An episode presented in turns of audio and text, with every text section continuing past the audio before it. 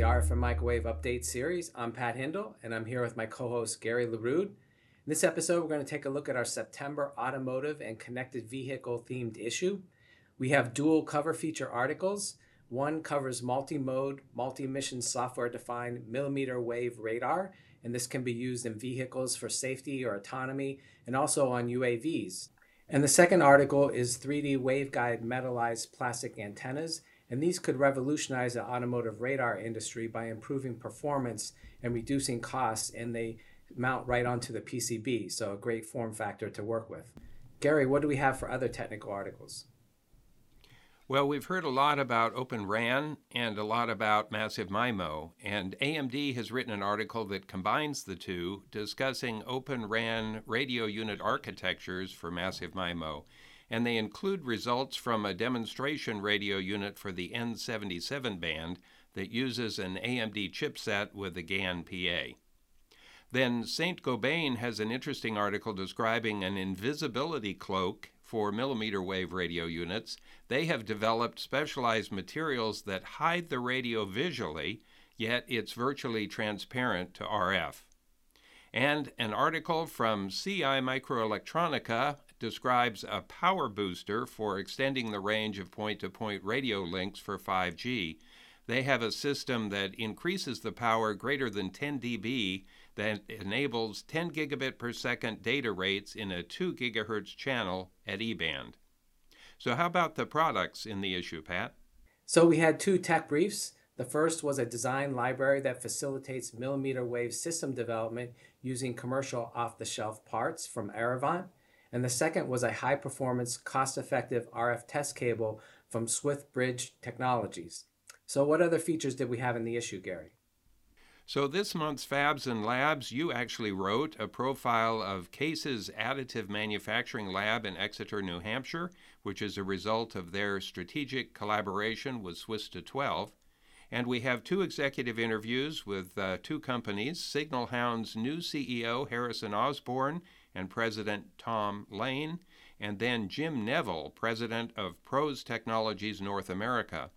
And I didn't realize this until I talked to Jim, but Pros is the spin off of Rosenberger's antenna products, which occurred at the start of the year. Somehow I missed that.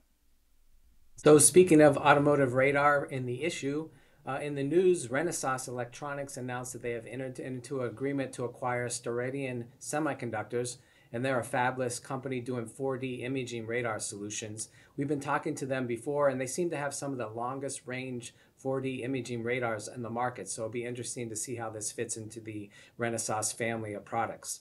And then NYU Wireless announced that they got funding from the National Science Foundation for a new terahertz measurement facility.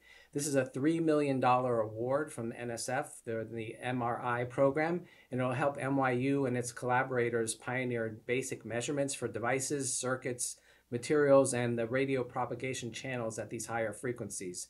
The team includes the University of Colorado at Boulder, which will develop new calibration methods for characterizing RFICs at terahertz frequencies. And then there's the University of Nebraska Lincoln, which will focus on millimeter wave antenna beamforming and power efficient modem designs.